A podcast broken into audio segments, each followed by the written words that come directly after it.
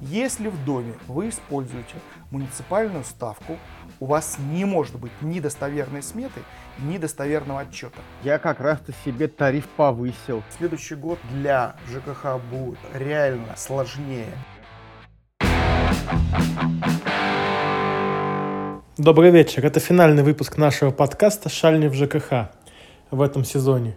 И сегодня мы поговорим с нашими гостями о каких-то итогах, которые ЖКХ прошел в 2022 году, что нас ждет в 2023 году. Сегодня мои гости – это Кирилл Чиркин, автор телеграм-канала и председатель одного ЖСК в Москве, и Павел Степура, автор телеграм-канала «Эксперт по ЖКХ. Дом и двор». В своем подкасте я часто рассказываю, как бывает сложно объединить людей вокруг себя, провести собрание правильно, не наделать ошибок. И я очень рад, что теперь у нашего подкаста есть партнер. Сервис для собственников Батлер. Батлер – это команда профессионалов, которая поможет вам провести онлайн ОСС, создать спецсчет на капремонт, проверить работу вашей компании. И создать ТСМ.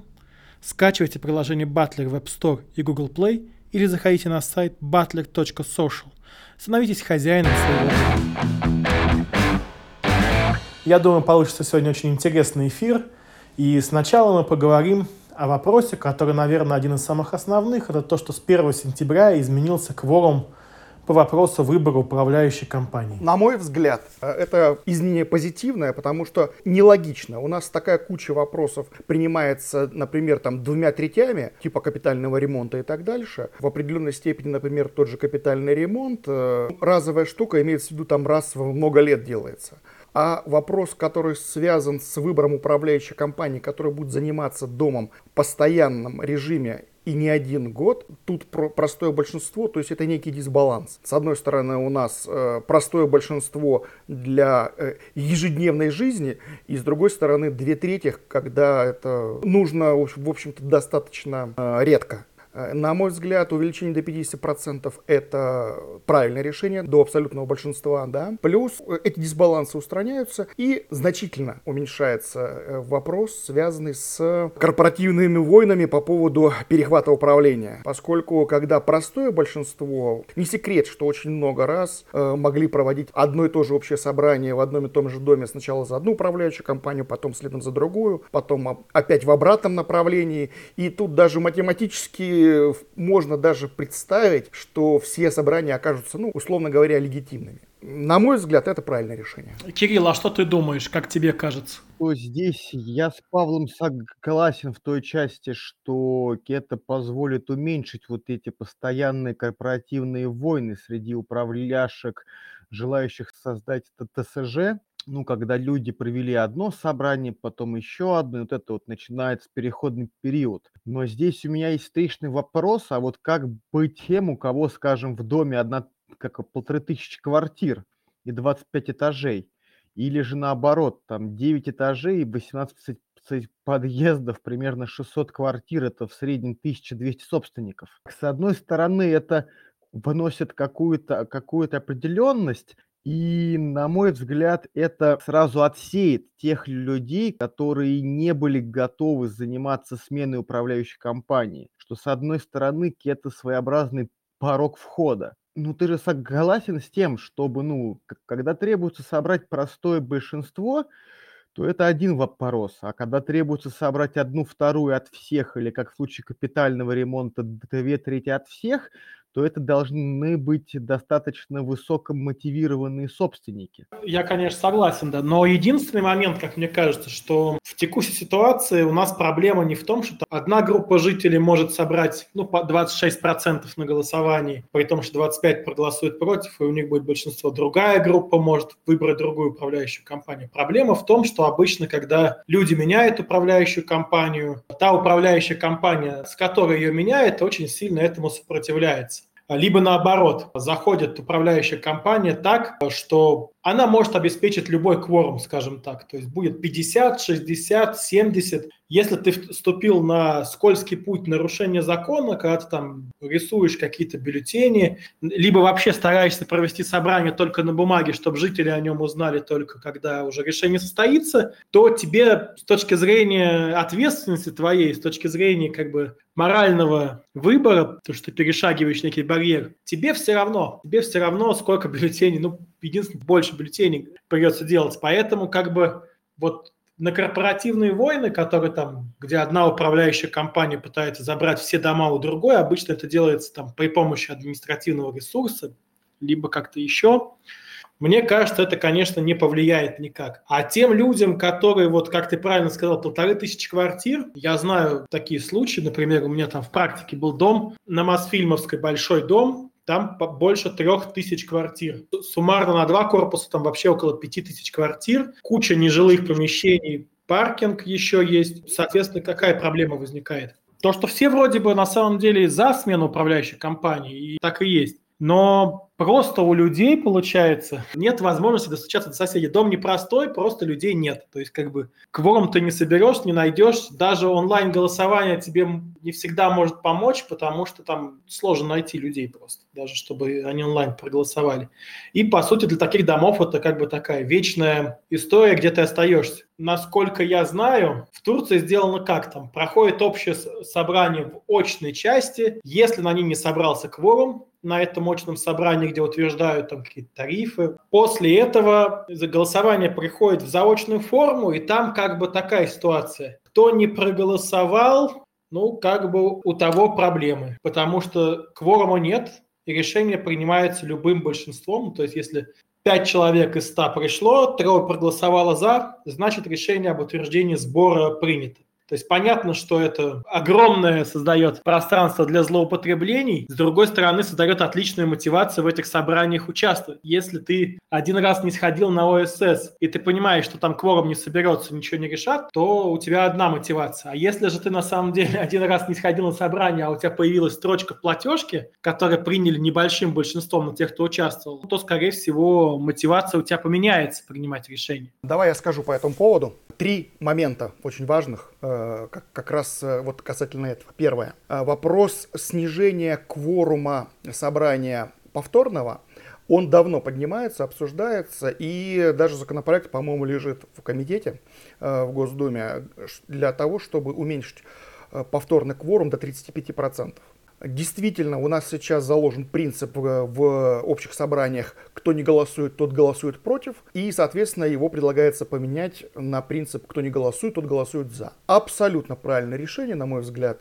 Не хочешь голосовать, не проблема, значит будут просто вместо тебя этот вопрос решать. Потому что сейчас ты не хочешь голосовать, ты голосуешь против, и ты фактически блокируешь возможность принятия решений. А так не хочешь голосовать, нет, ты просто автоматически присоединяешься к большинству желающих. Так что я надеюсь, рано или поздно это пройдет. Лучше рано, чем поздно. Э, то есть до 35% возможно снизят кворум. Надеюсь тоже на это. А второй момент. То, что касается голосования, там подделок, то все, пятое, десятое, к административного ресурса и т.д. и т.п. Еще летом, по-моему, или в начале осени на, на регуляшне были изменения, которые предлагались, но, к сожалению, они до сих пор не приняты. Предлагалось внести изменения в процесс как раз э, включения управляющих организаций, э, вернее дома, э, при переходе в управление, включение в список лицензий, да, э, в приложение к лицензии, чтобы протокол общего собрания, когда жилищная инспекция, соответственно, вносит изменения. Там предлагалось в этот процесс, и это именно касается голосований конкретно именно по смене управляющей организации,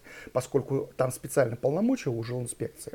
И смысл следующий, что прямо, прямо в, в постановлении правительства прописать, что если приходит собственник в жилищную инспекцию и говорит, я не голосовал, и пишет по этому поводу заявление, что вот я на таком-то собрании не голосовал, то э, по этому постановлению жилищная инспекция автоматически бы исключала голос этого собственника из э, решения этого общего собрания.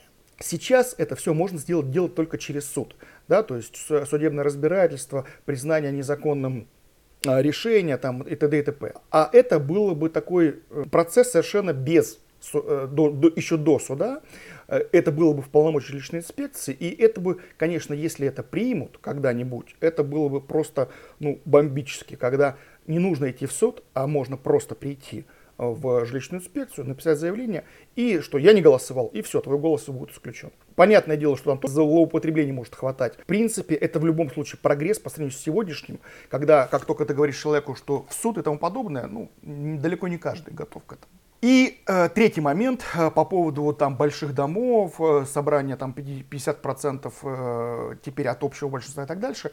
Слушайте, вот здесь я не соглашусь. И вот почему. Дело в том, что даже как и в прошлом было по поводу простого большинства, получаем, что собрать-то все равно голосов нужно 50%, имеется в виду для кворума. Да, то есть вам все равно нужно половину голосов собственников собрать. И уж соберете ли вы все за, или там, соответственно, придется очень сильно убедить, что всех за, вопрос состоит в том, что все равно половину набирать нужно. Поэтому принципиально ситуация с этой точки зрения не меняется для проведения общего собрания. И в старом варианте, и в новом варианте вам все равно нужно как минимум 50% голосов собрать. Другое дело, что в новом варианте эти 50% должны быть все за а не просто так. Мне кажется, можно пойти дальше. То есть еще одно из изменений, которое нас уже ждет в 2023 году и которое тоже сильно влияет на общее собрание собственников, это запрет на получение сведений из Росреестра. Общался с многими представителями профессионального сообщества, в целом многие люди ждут следующего, ждут того, что будут откладываться введение в действие этого закона, и, в принципе, больше никакой тактики у людей нет, то есть никто не понимает, где управляющая компания, где жители смогут получать э, данные из Росреестра для проведения общих собраний собственников, потому что часто можно сделать более-менее понятным способом, можно сделать дорого, можно сделать дешево, можно сделать самому, там, заплатив совсем немного, но там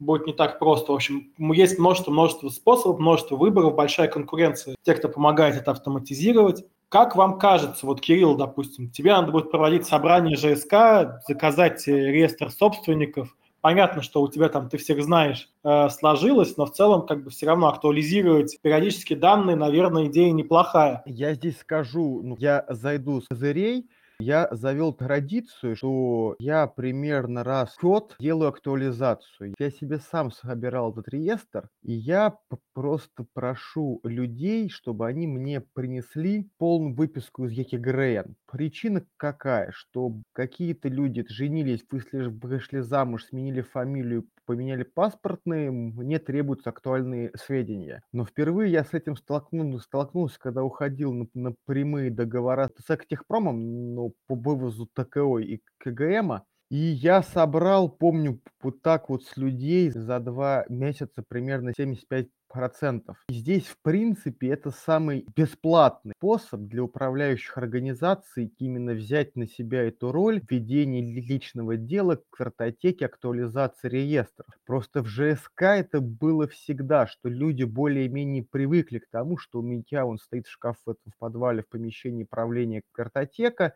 и там у меня и паспорт, и справка из ЕГРН, и СНИЛС и так далее. Ну, ну, как только человек у меня покупает в доме квартиру, я к нему прихожу, а, будьте добры, пожалуйста, полный комплект, все телефоны, электронные почты, для того, чтобы я ему хотя бы открыл финансово-лицевой счет на ГИС ЖЖКХ как бы что будут делать люди, у которых нету ЖСК, ТСЖ, и у них, скажем, жилищник или какая-то другая региональная управляющая компания, ну, придется знакомиться с соседями. Это если мы обсуждаем в рамках закона. Исходя из личного опыта работы, когда вводится какое-то любое ограничение, это всегда создает коррупциогенный фактор. Сейчас банально выигрывают те люди, которые отыщут кого-нибудь в Росреестре, и человек, специально обученный в реестре, им за какое-то небольшое вознаграждение это все будет сливать. И я просто думаю, что получится такая картина, ну, первое, это как ты описал,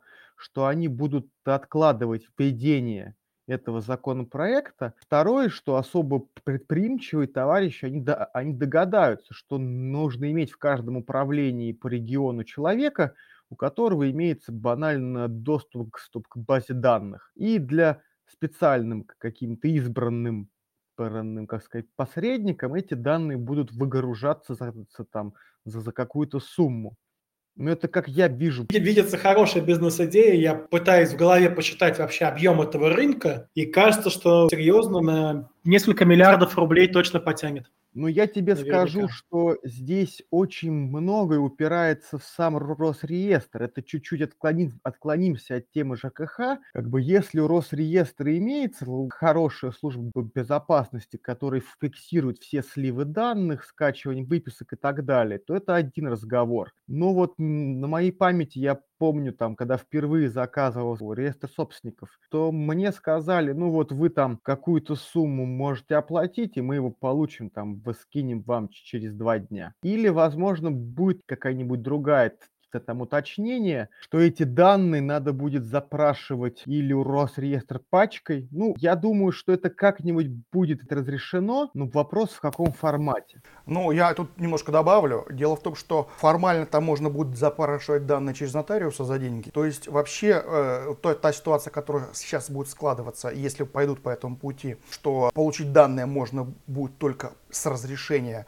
самого собственника, это на самом деле для проведения общих собраний собственников и для всего остального, это будет просто катастрофа. Э, об этом все, все знают и все понимают прекрасно. На общее собрание собственников можно поставить крест. Единственное, что тут будет уже как-то хитро, наверное, раз, э, разрешаться ситуация по поводу электронных голосований. Вопрос, каким образом все-таки это все будет загружаться в ГИС ЖКХ, как это будет появляться в, там, типа в электронном доме и так дальше. То есть тут такая масса вопросов непонятных, что э, с одной стороны вроде вроде как делали доброе дело, ну, чтобы не получали лишнюю информацию, а с другой стороны подход, ну, реально блоки, заблокирует всю деятельность по общим собраниям. То есть, ну, просто общее собрание придется рисовать по старым данным, другого варианта здесь просто не будет. Никто не будет вгружать э, миллионы и миллиарды в либо запрашивать данные через нотариусов, либо вот вопрос, кстати, по поводу сливов данных через сотрудников Росреестра, я думаю, очень быстро.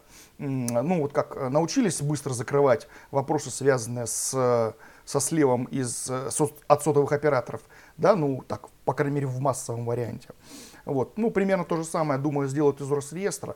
Достаточно одного-двух посадить, чтобы этот э, канал будет просто перекрыт напрочь. Единственный минус, что все управляющие компании и люди, которые захотят проводить собрание, станут преступниками, потому что им придется коррупционными факторами доставать реестр. Но, да, еще один вариант, насколько я знаю, это какой-то адвокатский запрос, вроде как остается помимо нотариуса. Ч- через нотариусов, да. Весь вопрос, что, что это будет довольно-таки дорогим удовольствием, как мне кажется. Да? Безум, безумно дорого дорогим. Или тебе подфартило, и ты с каким-то нотариусом очень близко знаком, но... Но если дом на полторы тысячи квартир, то у тебя может жить нотариус. Там же у нотариуса расценки на его услуги складываются из двух вещей. У него есть тарифная сетка, утверждаемая государством на, на совершение действий нотариальных. И там, скажем, госпошлина, по-моему, 100 рублей ксерокопия, что-то типа такого. Но любой нотариус имеет право себе сделать абсолютно любую сумму своей технической работы. у тебя получается что? Что типа стоимость штампика, там, ксерокопии 100 рублей. Но если нотариус хочет покушать, то он еще к этим 100 прибавит это тысяч. Аренда, все дела. Поэтому я думаю, что вот в силе все останется, эта катастрофа все-таки произойдет, то просто вводит тариф на такую услугу у нотариуса, и там отдельно будет решаться вопрос, а имеет ли право нотариус для такой услуги сделать еще и свою наценочку. Я предлагаю подождать начала года и что из этого будет. Кто не, обычно как, если в России никто не паникует, либо все надеются и верят в лучшее, либо у кого-то есть какие-то инсайды. Не, паникуют. Э, все управляющие организации паникуют и сильно. Били, били тревогу перед принятием, а сейчас либо каждый тихо ищет какие-то способы, либо тихо надеется, что это будет немножко не так. Ладно, следующая тема, о чем, наверное, стоит поговорить. 22 год на фоне всех происходящих внешних событий. Это год, когда как бы инфляция стала выделяться от тех годов и от тех уровней, которые были в предыдущие годы. То есть цены, особенно на некоторые позиции, росли очень сильно. Для ЖКХ, во-первых, там, понятно, зарубежные комплектующие, если они нужны для техники, для лифтов, особенно если это дорогие новые дома, где лифты, скорее всего, собираются полностью в Германии и с комплектующими заводятся либо из Китая, но производство может принадлежать какой-нибудь стране, которая сейчас называется недружественной, например. Или второй момент – это те химии, это все, что составляет э, необходимое оборудование для мытья каких-то полов, потому что там тоже, на самом деле, особенно в дорогих домах, большая доля редких средств, которые поставляются в основном из-за границы. Ну и, в принципе, общий уровень удорожания на технику, на все остальное. Тем не менее, вот там, как это, опросы показывают, что люди каждый месяц фиксируют, что цена на ЖКХ выросла, хотя там как бы в этом году, получается, всего два раза поднимались цены на коммунальные ресурсы. Э, на деле же управляющие компании как-то в текущей ситуации в основном живут без повышения тарифов, потому что, насколько я понимаю, была общая вообще рекомендация тарифы не повышать на ЖКХ, чтобы людей не волновать. Как вообще удается вот сегодня управляющим компаниям, не выходя на повышение тарифа, тем не менее как-то жить э, в новых реалиях, но со старым договором управления, со старой периодичностью, как вообще, ну как, в чем тут секрет и получается ли или это или просто не получается? Я расскажу, но я как раз-то себе тариф повысил. Но я тариф повысил еще в декабре, когда в Москве была эпопея, что давайте-ка мы сейчас включим в ЕПД еще строчку за вывоз мусора, а у меня уже была рассчитанная смета. И по моим подсчетам мне просто пришлось на общем собрании в декабре на 22 год утвердить повышенный тариф, который отличался от ставки правительства Москвы. То есть я утвердил, по-моему, Андрей, 32 рубля 80 копеек с квадратного метра, а московский тариф Саша скорее подскажет, какой он был вот ровно год назад, когда началась вся эта история с мусором. Рублей 28. Да, а я повысил на 4 рубля, но вот у меня по эксплуатации три дома. Вот в тех, в двух домах, в которых мы повысили взнос, мы в принципе выжили. В другом доме сложнее. Но я что могу сказать, понимаешь, здесь даже вопрос не в инфляции. Я помню этот дикий период, когда вот скакали цены просто. То есть вот я расскажу конкретный пример. Я в этом году делал два капитальных ремонта на магистрали электроснабжения. Я был как подрядчик у ТСЖ, в котором есть специальный счет капитального ремонта. И меня спасло, что я купил материалы в декабре прошлого года, а дальше я буквально раз в неделю мониторил стоимость расходников, как все скакало, и это, по сути, это меня спасло, что я как минимум со всеми работниками расплатился, никому ничего не должен. Вот там сколько я заработал сам еще не считал, это вторично. По капитальному ремонту обязательно я сделал. А в части эксплуатации я тебе расскажу, что прямо вот в последнюю неделю февраля я просто зашел на все инструменты и разово купил оборудование по старой стоимости. И более-менее устаканилась ситуация, вот с, что ценники перестали скакать, там обновляться буквально каждый день, где-то в июле.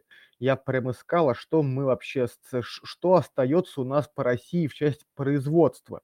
Там банальные светильники, окей, автоматы, моющие средства, но, наверное, вот проблема, с которой я столкнулся напрямую – это повысительные и циркуляционные насосы в индивидуальный тепловой пункт. И у меня еще был в работе проект автоматического узла управления. До февраля этого года у меня смета была рассчитана примерно на ушко мне бы обошлась в полтора миллиона рублей. А сейчас ценник этой аушки с учетом там, там всех рисков и так далее, которые мы в нее с подрядчиком заложили, она обойдется мне 2 миллиона 350 тысяч рублей. И это с учетом того, что я отказался от насосов Грунфос и Данфос. Так что это было интересно. Я думаю, что останутся те управляющие компании, которые смогли очень быстро адаптироваться и которые не выводили деньги из бюджета текущего ремонта на премии и все остальное. В этом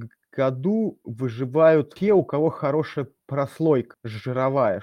А те люди, которые все делали в последний момент, ну им можно только лишь пожелать успехов. Все выглядит э, на практике достаточно, ну не скажу, что катастрофично, но очень печально. Во-первых, Жирок это, конечно, хорошо, но жирок проедается, и это плохо, поскольку его дальше не будет, и что будет дальше, не очень понятно. Плюс э, к этому времени нужно глянуть еще на один вопрос здесь, который очень существенный, который раньше играл серьезную роль, потом как-то он спал, и теперь он опять возвращ, э, возвращается э, во всей красе это дисбаланс роста тарифов и цен. О чем я говорю? Когда э, мы говорим о росте цены на содержание жилого помещения, СЖП, в принципе, частенько забывают о том, что внутри этой, этой цены сидит в том числе оплата тарифа по тарифу коммунальных ресурсов, которые используются для содержания общего имущества. И, например, э, у нас э, рост цены, муниципальная цена, так называемая, например, в Москве, вырастает на содержание жилого помещения где-то примерно, по-моему, на 11% да,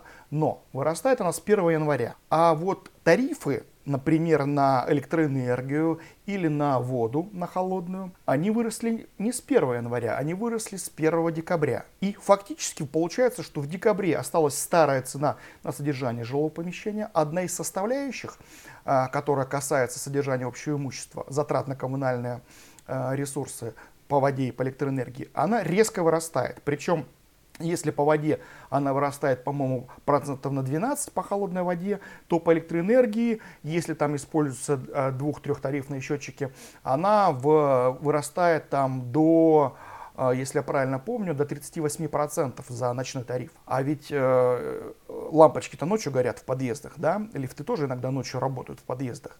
То есть я к чему? Вот это э, кусок затрат, который есть у управляющих компаний на э, содержание общего имущества, именно на затраты на коммунальные ресурсы, он достаточно серьезно вырастет сейчас в структуре затрат. Цена останется той же самой. Вот вопрос, чего будут делать управляющие организации? Понятное дело, с одной стороны, они э, будут проедать жирок, если он у них был. Но жирок жирком, ну давайте скажем прямо, когда наступает такая ситуация, то скорее всего управляющие организации будут э, оказывать либо меньше услуг, неявно, либо с худшим качеством, тоже неявно никто в этом признаваться, естественно, само собой не будет.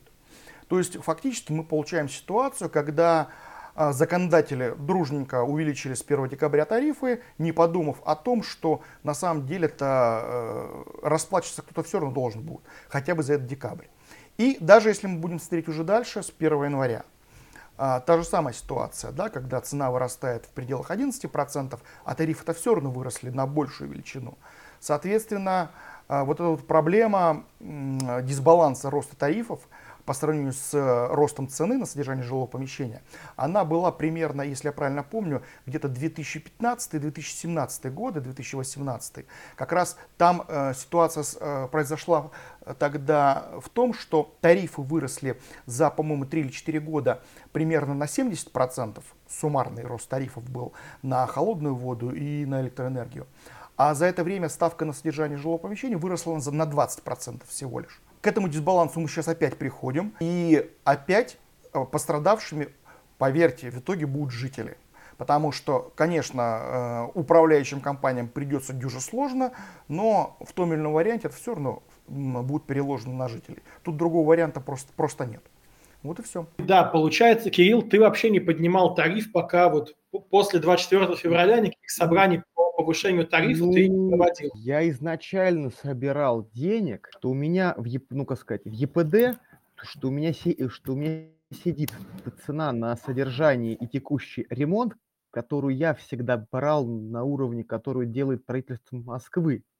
И еще у меня всегда отдельной строкой был, скажем по-простому, членский взнос в ЖСК вот тот самый тариф, который утверждает правительство Москвы, он почему-то дифференцируется лишь на наличие, если я правильно помню, мусоропровода и лифтов. А у меня в, в доме еще есть система дымоудаления, у меня есть пожарный водопровод, куча всего интересного. Логичнее было бы, чтобы тариф был еще более дифференцированный в зависимости от наличия в доме инженерных систем и в частности всеми любимой скатной кровли, которую надо чистить зимой. Вот, и получалось что? Что я собирал, там сколько, вот 28 рублей 90 копеек, и сверх этой суммы еще дополнительно примерно 7 рублей с квадратного метра.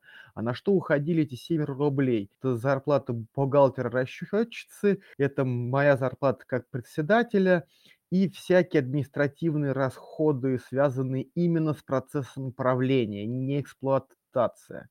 То есть я стараюсь максимально делать этих хороший управленческий учет, чтобы не залезать в ставку текущего ремонта лишний раз. Ну да, это правильно, потому что, наверное, один из, одно из важных антикризисных мер, которые многие могут использовать, и которые я бы не рекомендовал использовать, это залезать в чьи-то деньги. Например, один из источников при отсутствии прямых договоров, куда может залезть управляющая компания, это деньги ресурсников. Смотри, да. какая история. У тебя все, что касается денег, они же сейчас приходят в этот, как сказать, грубо говоря, грубо говоря, не в единый котел, а я дальше, а дальше я обязан со всеми рассчитаться. Но здесь у тебя возникает чисто, на мой взгляд, это управленческая проблема, что с какими-то ресурсниками ты чуть-чуть оплату можешь задержать. С какими-то ресурсниками задержать оплату не прокатит. Это, скажем, в части Мосэнергосбыта.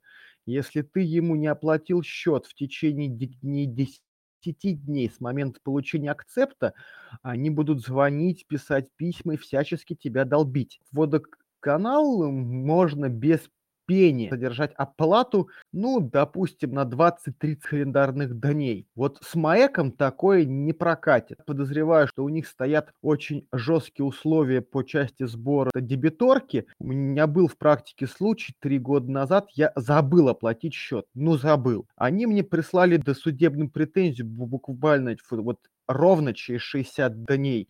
И получается, что у тебя происходит что-то вроде управления кассовым разрывом мы входим в 23 год, в котором как бы, ну, мы понимаем, что ситуация вряд ли улучшится. И мне кажется, что очень большая проблема, особенно у управляющих компаний, понятно, какая-то ЖСК, и у тебя все-таки есть и люди более дисциплинированные, которые привыкли, что может быть как бы строчка для административных расходов ЖСК и прочее. Но вообще люди в России немножко развращены муниципальным тарифом, особенно в Москве особенно в старом жилом фонде, потому что ну, такого низкого муниципального тарифа в Подмосковье нет, какой есть в Москве. И, не в каждом регионе такой низкий тариф встречается. Многие управляющие компании, по сути, никогда не утверждали на собрании эти тарифы. Сейчас, получается, единственное, на что они рассчитывают, это ожидание, вот, что правительство города Москвы будет этот тариф индексировать, и они будут жить. То есть они даже не от себя зависят, получается.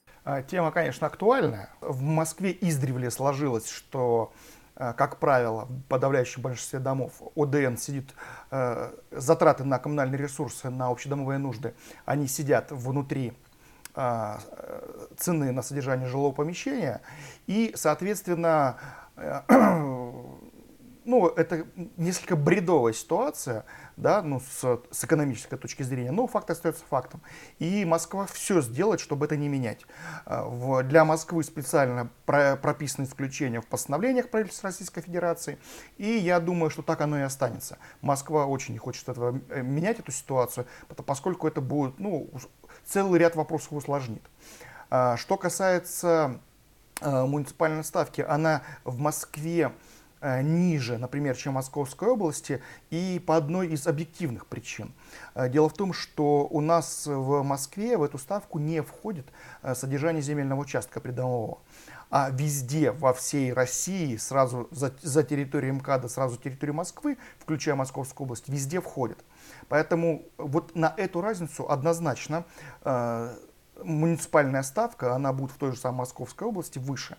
А, и действительно, если сравнить просто ставки, то видно, что в Москве меньше, а в Московской области больше.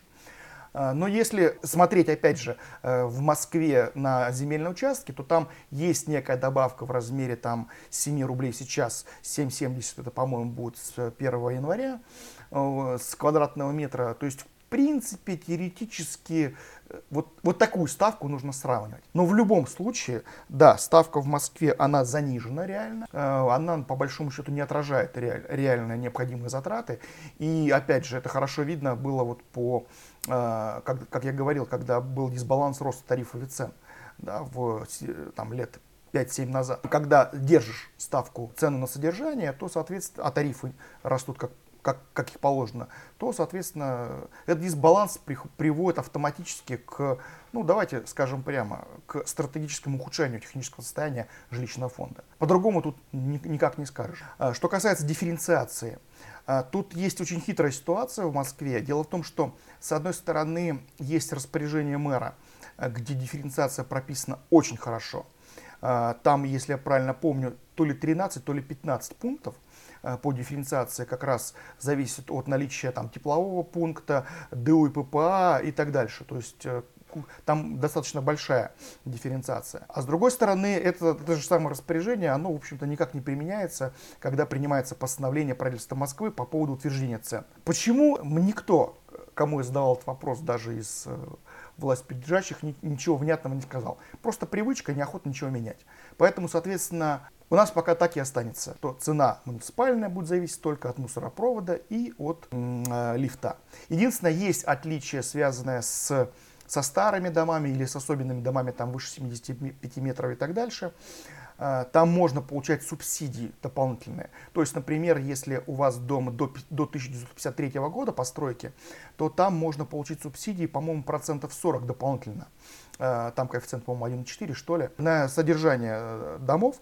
И, кстати, жилищники-то получают эти субсидии. Ну, просто этих субсидий в отчетах не, вы не увидите, но это уже другой вопрос. Какие итоги вообще, в чем позитив, негатив и что ждет в будущем? Ну, во-первых, фактически в Москве все, кто получает единый платежный документ, для них как была одна строчка, так одна строчка и осталась. А, впихнули в одну строку одновременно и жилищную услугу а, содержания жилого помещения, и коммунальную услугу а, обращения с э, твердыми коммунальными отходами. Это, конечно, выглядит странно, это не, не то слово, но факт остается фактом. Большинство жителей Москвы могут даже и, и не заметить этого отличия, что появилась а, новая услуга обращения с ТКО. А, нигде в России такого нет, это чисто московское изобретение. Что касается там вывоза и всего остального, то можно сказать, что с технической точки зрения ситуация практически не поменялась, потому что э, у нас стал оригинальный оператор э, Экотехпром, но э, Экотехпром фактически не сам занимается вывозом, а он провел конкурсы Э, перед началом года на комплексную услугу по обращению с отходами. Это тоже было специально разрешено конкретно для Москвы в федеральном законе, для Москвы, Питера и Севастополя, для городов федерального значения. Москва этим воспользовалась, провела конкурсы, и фактически эти конкурсы выиграли те же организации, которые занимались вывозом отходов до 2022 года. То есть, если это был округ, например, там Северный, где вывозил э, Эколайн, то он так и вывозит. Э, если это Северо-Восток, где вывозила Хартия, Хартия так и продолжила, э, продолжила возить. То есть, в принципе, с точки зрения даже такого визуального, для жителей Москвы ну, принципиально ситуация не поменялась. Сказать так же, как и все управляющие компании и ЖСК ТСЖ в Москве, с прошлого сентября там стали управы щемить нас как можно быстрее заключать договор – а договор с Экотехпромом именно в Москве, он на самом деле содержит ряд драконовских условий. Ну, то есть, вот, скажем, популярное там, о чем было много обсуждений, если вы юридическое лицо, осуществляющее управление многоквартирным домом, то в договоре было прописано, что именно это лицо отвечает за доступность контейнерной площадки, ее уборку, обслуживание контейнера.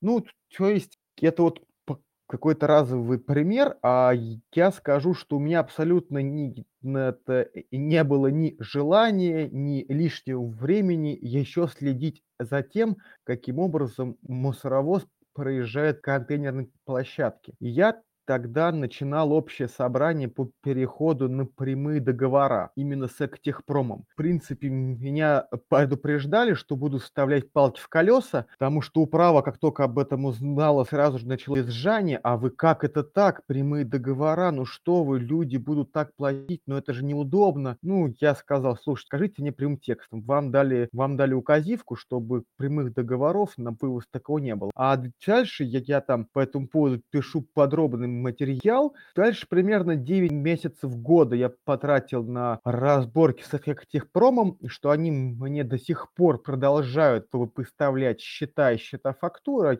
я их отклоняю. Но как раз в связи с последними днями, днями снегопада в Москве у меня во дворе завалило контейнерную площадку, а ее используют 5 домов, примерно на 1100 квартир. И получилось та самая ситуация, которую я описываю, что проезд, проезд заблокирован. Не вывозили контейнеры, а там их 7 или 8 штук уже 4 дня. Как бы что там сейчас, думаю, всем прекрасно понятно. У меня тут как будто образовалось что-то вроде небольшого проблемы в Неаполе. Что получилось? Что Экотехпром знает, что у меня прямые договора, и с меня как бы, как бы, как, бы, как с гусь вода.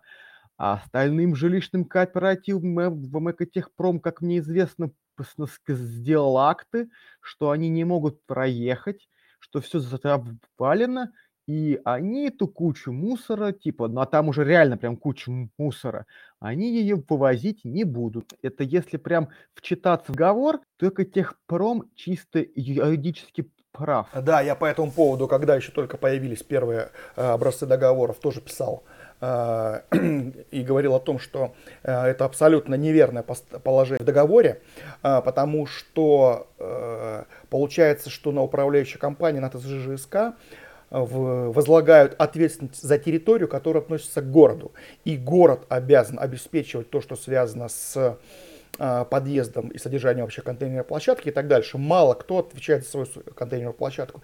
И поэтому фактически этот пункт, а, он в договоре быть не должен по определению. Вот. Ну, если все подписали, подписали, что это, ж, это их полное право. Так что да, э, с этим пунктом это большая проблема, и зима это хорошо показала. Ну, научится, значит, на своем опыте ТЖСК по этому поводу. Важный момент – это инициатива, которую ты выдвинул, Кирилл, после, после начала частичной мобилизации по поводу бронирования сотрудников ЖКХ. Получается, как бы мобилизация то ли закончена, то ли нет, смотря на что ты опираешься, на законы, либо на слова. Вообще, какое движение и как ты видишь сейчас перспективы, потому что вот твоя инициатива – это, наверное, то, чего раньше не хватало сообществу в ЖКХ, а именно профессиональной солидарности. То есть есть множество отраслевых организаций в других сферах, которые обычно очень активно организуются, когда возникает какая-то угроза внешней сфере, либо общая, несущая риски для сферы. В ЖКХ обычно как бы каждый выплывает сам, каждый сам барахтается и сам решает свои проблемы. Вот вообще, какие новости по твоей инициативе и что ты видишь э, в перспективах в 2023 году? Будет ли какой-то позитивный исход или нет? Слушай, я не хочу спойлерить, потому что я эту всю тему, сказать, не публично, как продолжал ковырять дальше, собирать информацию, письменные ответы от всех разных инстанций. Я планирую публиковать очень подробный рассказ об этом всем. Чуть дам затравочку. Я сегодня э, неуспешно получил тот документ, который я искал все эти три месяца. Собственно, перечень должностей, и профессий, которые подлежат паронированию. Ну, так сказать, я, я бы здесь бы, знаешь, что бы обсудил, что, э, к сожалению, вот как только я это начал делать, самая была большая проблема,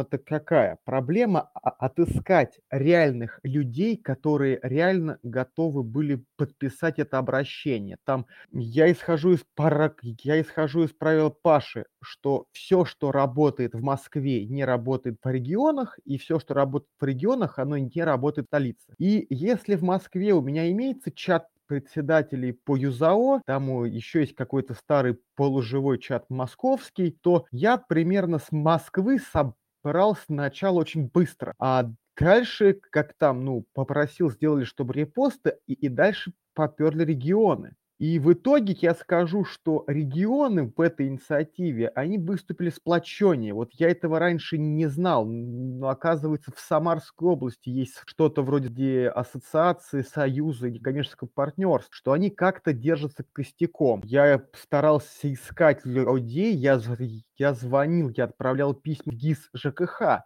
И, кстати, в регионах у меня большая часть людей подписала обращение, потому что я ему отправил через ГИС ЖКХ. В Москве пф, как будто с этой системой почти никто не работает.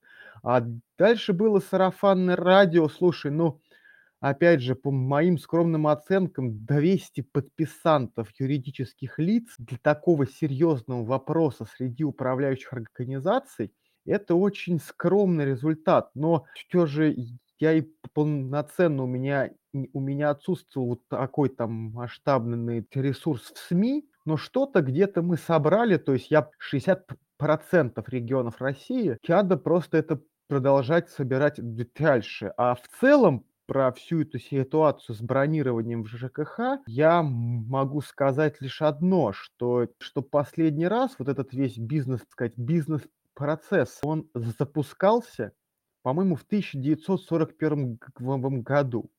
И я к тому, что вроде бы там, ну, все есть на бумаге, а на деле все участники процесса, я не делаю исключений и никого не выгораживаю, они допустили определенные ошибки. Сами же СК ТСЖ, управляющие компании, ресурсоснабжающие организации в Москве регионах и федеральные структуры в том числе. Поэтому здесь, здесь не получится сказать и показать пальцем, что вот они во всем виноваты. Здесь в той или иной мере каждый участник процесса допустил свою ошибку, ну и к чему это, к чему это привело? Ну вот по моей, так сказать, ну, отчасти инсайдерской информации, в МАЭКе забрали людей с земли, забрали обходчиков, теплотех, теплотехников, киповцев, которые работали на земле, и это были, это были молодые ребята. И сейчас там все регламентные работы, конечно, выполняются, но с какой-то но с какой-то задержкой. Но я отношусь к этому с пониманием, что даже, даже если людей забрали, то, то отыскать, чтобы кем-то человека заменить, требуется время, что его нужно отыскать, обучить, чтобы он хотя бы, чтобы он хотя бы имел представление, каким образом это все работает на земле. А на секундочку, у меня вот только в моем квартале на 20 домов, 3 индивидуальных тепловых пункта, по-моему, 5 ТЦТП, 5 насосных станций и требуется время, чтобы это заново все изучить. Про это как раз есть вопрос э, в чате. Э, в каком состоянии сейчас находится инженерная коммуникация в домах Москвы и Подмосковья? Сколько можно будет поддерживать этот уровень без существенного роста тарифа? Есть ли возможность и смысл мотивация в мерах экономии? Например, ну, задвижки можно не менять, ревизировать, трубу покупать не новую, а восстановленную, убитые теплообменники не менять, а пытаться чистить, ремонтировать.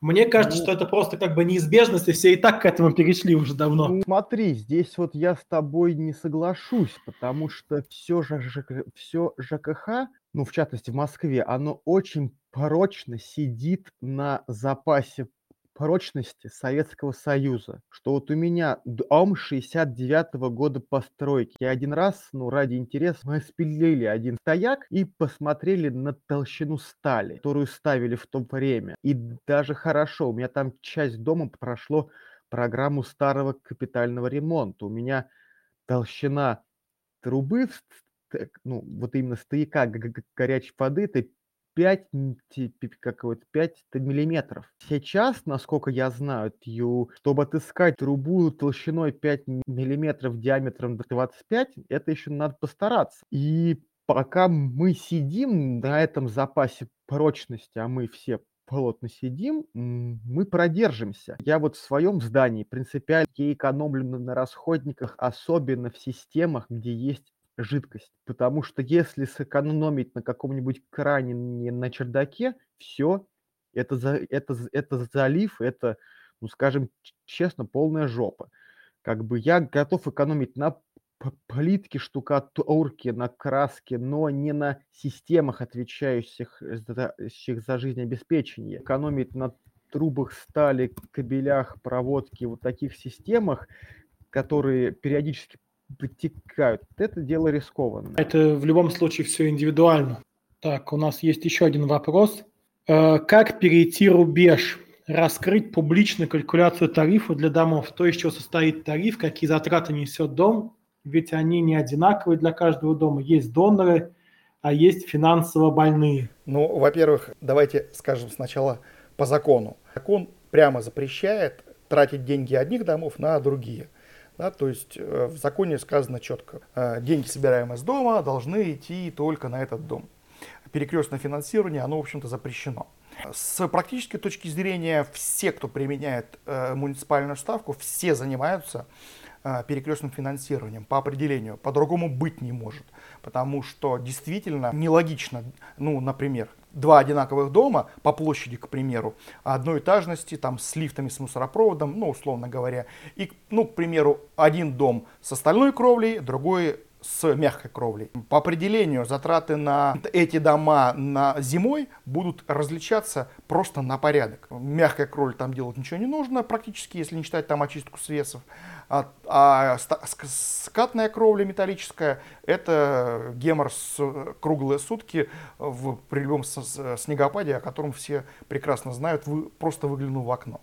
Соответственно, что делать управляющей компании, если и в том, и в другом случае э, принята одна усредненная муниципальная ставка, э, как средняя температура по больнице? Да понятное дело, что здесь будет перекрестное финансирование. А если есть перекрестное финансирование, то тогда сразу, сразу же возникает следующий вопрос. А отчет, как они тогда делают? Так вот, э, я уверяю, что практически все вернее все а, управляющие компании на всех домах, которые принимая, а, применяют муниципальную ставку, они все отчеты рисуют, у них нет другого варианта. Поскольку если уж установлена через муниципальную ставку средняя температура по больнице, ну, соответственно, отчеты другими быть не могут. Это физически просто невозможно. То есть, соответственно, а и тут же мы э, возвращаемся к вопросу по поводу открытия, раскрытия с, э, внутри составляющей. Ну, давайте сначала зададим вопрос, а вы хоть раз видели раскрытую муниципальную ставку, ставку да, то есть та, которая установлена постановлением правительства, чтобы где-то раскрывалась финансовая составляющая? То есть почему именно 32 рубля? Да, вот, чтобы разложили. Вы, нет, и вы этого никогда не увидите. Потому что, еще раз, это просто ну, такая средняя ставка, пол палец потолок. Да, она к, реаль, к реальности с учетом разнообразия домов не имеет никакого отношения. Соответственно, э, тут четкая причинно-следственная связь. Если в доме вы используете муниципальную ставку, у вас не может быть ни достоверной сметы, ни достоверного отчета. Да, мне кажется, это очень хорошее замечание. А, Наверное, последняя тема на сегодня, о которой поговорим, это капремонт и те изменения, которые готовятся в будущем году. В частности, по, увеличению, по изменению кворума, по ужесточению требований к собираемости. Вообще, для чего это все делается? Подробно про изменения можно почитать, погуглить. А, зачем это все делается и какой будет от этого вред или польза? Нек- некое такое промежуточное комментарий по этому вопросу. Есть несколько факторов, которые влияют э, на то, что спецсчетами начали внимательно заниматься. Первое это то, что на спецсчетах много денег, больше 200 миллиардов. 200 миллиардов очень такая интересная сумма, чтобы ею поуправлять. Очень хочется туда как- как-нибудь быть к ней поближе. А, поэтому внимание на это будут обращать внимание по определению. Второй момент э, связан с тем, как расходуются деньги на э, находящиеся на специальных счетах. Э, дело в том, что в данном случае регионы все, кто влез, кто по дрова. У одних регионов высокая ставка на капитальный ремонт минимальная, как, например, в Москве. Да, там она уже при, приблизилась там, к 23, к 24 рублям. В каких-то регионах ставка просто смешная, измеряется там 2-3 от силы там 5 рублей, что в принципе не отражает ситуацию э, необходимости капитального ремонта. И получается, что со спецсчетов периодически э, кто-то тратит деньги на э, капитальные ремонты, кто-то на частичные капитальные ремонты, кто-то тратит деньги, не, мог, может быть, частично потратит деньги э, не в соответствии с законом, например, на текущий ремонт. И вот все вот эти э, пусть частные негативные факторы, говорят о том, что нужно в, в обязательном порядке больше контролировать счета, специальные счета. Дальше возникает еще следующий фактор. То, что а, специальные счета, например, с них тратят деньги на какие-то капитальные ремонты недорогие, ну, например, там, там крышу заменить, там что-то отремонтировать и так дальше. А, а как только наступает срок капитального ремонта дорогого, к примеру, замена лифтов, то, соответственно, а, такой дом переходит со специального счета в общий котел. И уже региональный оператор начинает выйти. Ой, а вот к нам пришли многоквартирные дома, и там нужно много тратить денег на дорогой, дорогие работы. А отложить, понятное дело, замену лифта нельзя. Э, в силу 25-летнего срока и жесткая, жесткая позиция по этому поводу со стороны Ростехнадзора и всех остальных. Региональным операторам это не нравится, что управляющие, вернее, специальные счета делают для себя те работы, которые они посчитают нужными, а на дорогие работы приходят к ним. Нужно откуда-то деньги брать. Ну и так дальше. Да? То есть э, вот это, это, это направление тоже стало триггером для того, чтобы обратили внимание на спецсчета, а как с них там тратятся деньги и так дальше. Ну и, соответственно, для того, чтобы прижать э, специальные счета, э, придумывается целый ряд направлений, которые планируется внедрить. Ну, первое, это действительно увеличение с 50% до 75% того, что если задолженность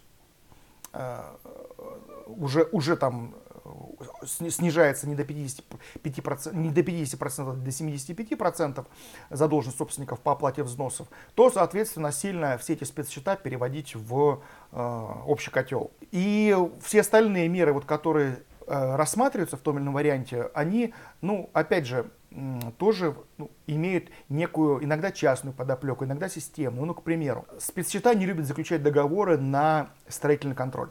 Э, вопрос понятен. Да, строительный контроль стоит денег, э, мы, в общем-то, и сами можем сделать, не нужен нам контроль и так дальше. Это может приводить, э, действительно может иногда приводить к ситуации, когда используются например, подрядчиком, нерадивым подрядчиком, например, не те материалы, не те технологии работы и так далее, что подобное. То есть Э, тут целый ряд вопросов, когда они, с одной стороны, частные, а с другой стороны, они имеют и системный характер тоже. И э, вот законодатели сейчас рассматривают как раз вопрос ввести обязательности строительного контроля. Ну, логика, логика в, этом, в этом, в общем-то, есть. Потому что, опять же, когда общаешься э, с разными домами, там, с э, спецсчета и так дальше, а вот мы, мы же сами не профессионалы, помогите нам с тем, чтобы кого-то привлечь по поводу э, контроля за нашим подрядчиком. Тут есть, опять же, и потребность в этом с одной стороны. Поэтому посмотрим, как будет. Но то, что спецсчетами, спецсчетам будут закручивать гайки в следующем году, абсолютно точно.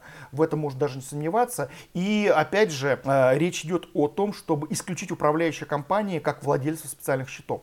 На мой взгляд, это абсолютно неправильный подход. В принципе, непонятно, с какого перепугу э, региональные операторы вдруг будут лучше контролировать, чем управляющие организации, которые как раз управляющие организации, они заинтересованы в том, чтобы капитальный ремонт в их доме был ну, наиболее качественным. Им, им же содержать этот дом с технической точки зрения. А региональному оператору как раз, в общем-то, абсолютно все равно, что там в доме будет, что там будет происходить и так дальше. Э, поэтому это очень спорно предложение решить, лишить управляющей организации быть владельцами спецсчетов. Поэтому, не знаю, посмотрим. Но, я говорю, тенденций по закручиванию гаек очень много. Поэтому, я думаю, можно прощаться. Наш подкаст Слушай, идет ну... на небольшой перерыв. И сейчас я каждому дам небольшое слово из спикеров попрощаться. Ну вот, я лишь только хотел бы бы дополнить и попрощаться, что главное преимущество специального счета в том, что вы не работаете вот там, по 615 постановлению, где контракт выигрывает лицо, которое который предложил эту самую маленькую сумму. Иду всем желаю хотя бы попытаться в своем доме или провести общее собрание, или создать совет. Дома, а самые активные могут вполне попытаться создать товарищество собственников недвижимости. Поэтому с наступающим спасибо, что пришли. Спасибо за, за, спасибо за ваш вопрос. Я бы тоже хотел поздравить всех с наступающим праздником. И в завершении сказать, что следующий год для ЖКХ будет реально сложнее, без э, всяких приукрашиваний и для управляющих компаний, и для собственников, и для э, ТСЖСК. Закручивание гаек однозначно э, будет. Э, все сильнее. Все эти дисбалансы по ценам и тарифам однозначно э, начнут сильно давить на экономику, особенно ТСЖ ЖСК. Им придется тяжелее всего, если управляющие компании еще будут там перебрасывать деньги и так дальше. У ТСЖ ЖСК все будет намного сложнее. Вот. И э, пожелание всем держаться, успехов и удачи. Всем большое спасибо за эфир. Оставайтесь на связи, следите за новостями. Мы вернемся в новом году с новым сезоном нашего подкаста. Всем до свидания. Всем пока. И спасибо большое вам, что послушали наш выпуск. И нашему партнеру, сервису для собственников Butler. Скачивайте приложение сервиса в App Store и Google Play. Решайте проблемы вашего дома просто и удобно. Подписывайтесь на наш подкаст на всех подкаст-платформах, ставьте лайки, подписывайтесь на мой телеграм-канал и становитесь нашими патронами на сервисе Boosty. Ссылка будет в описании подкаста. До новых встреч!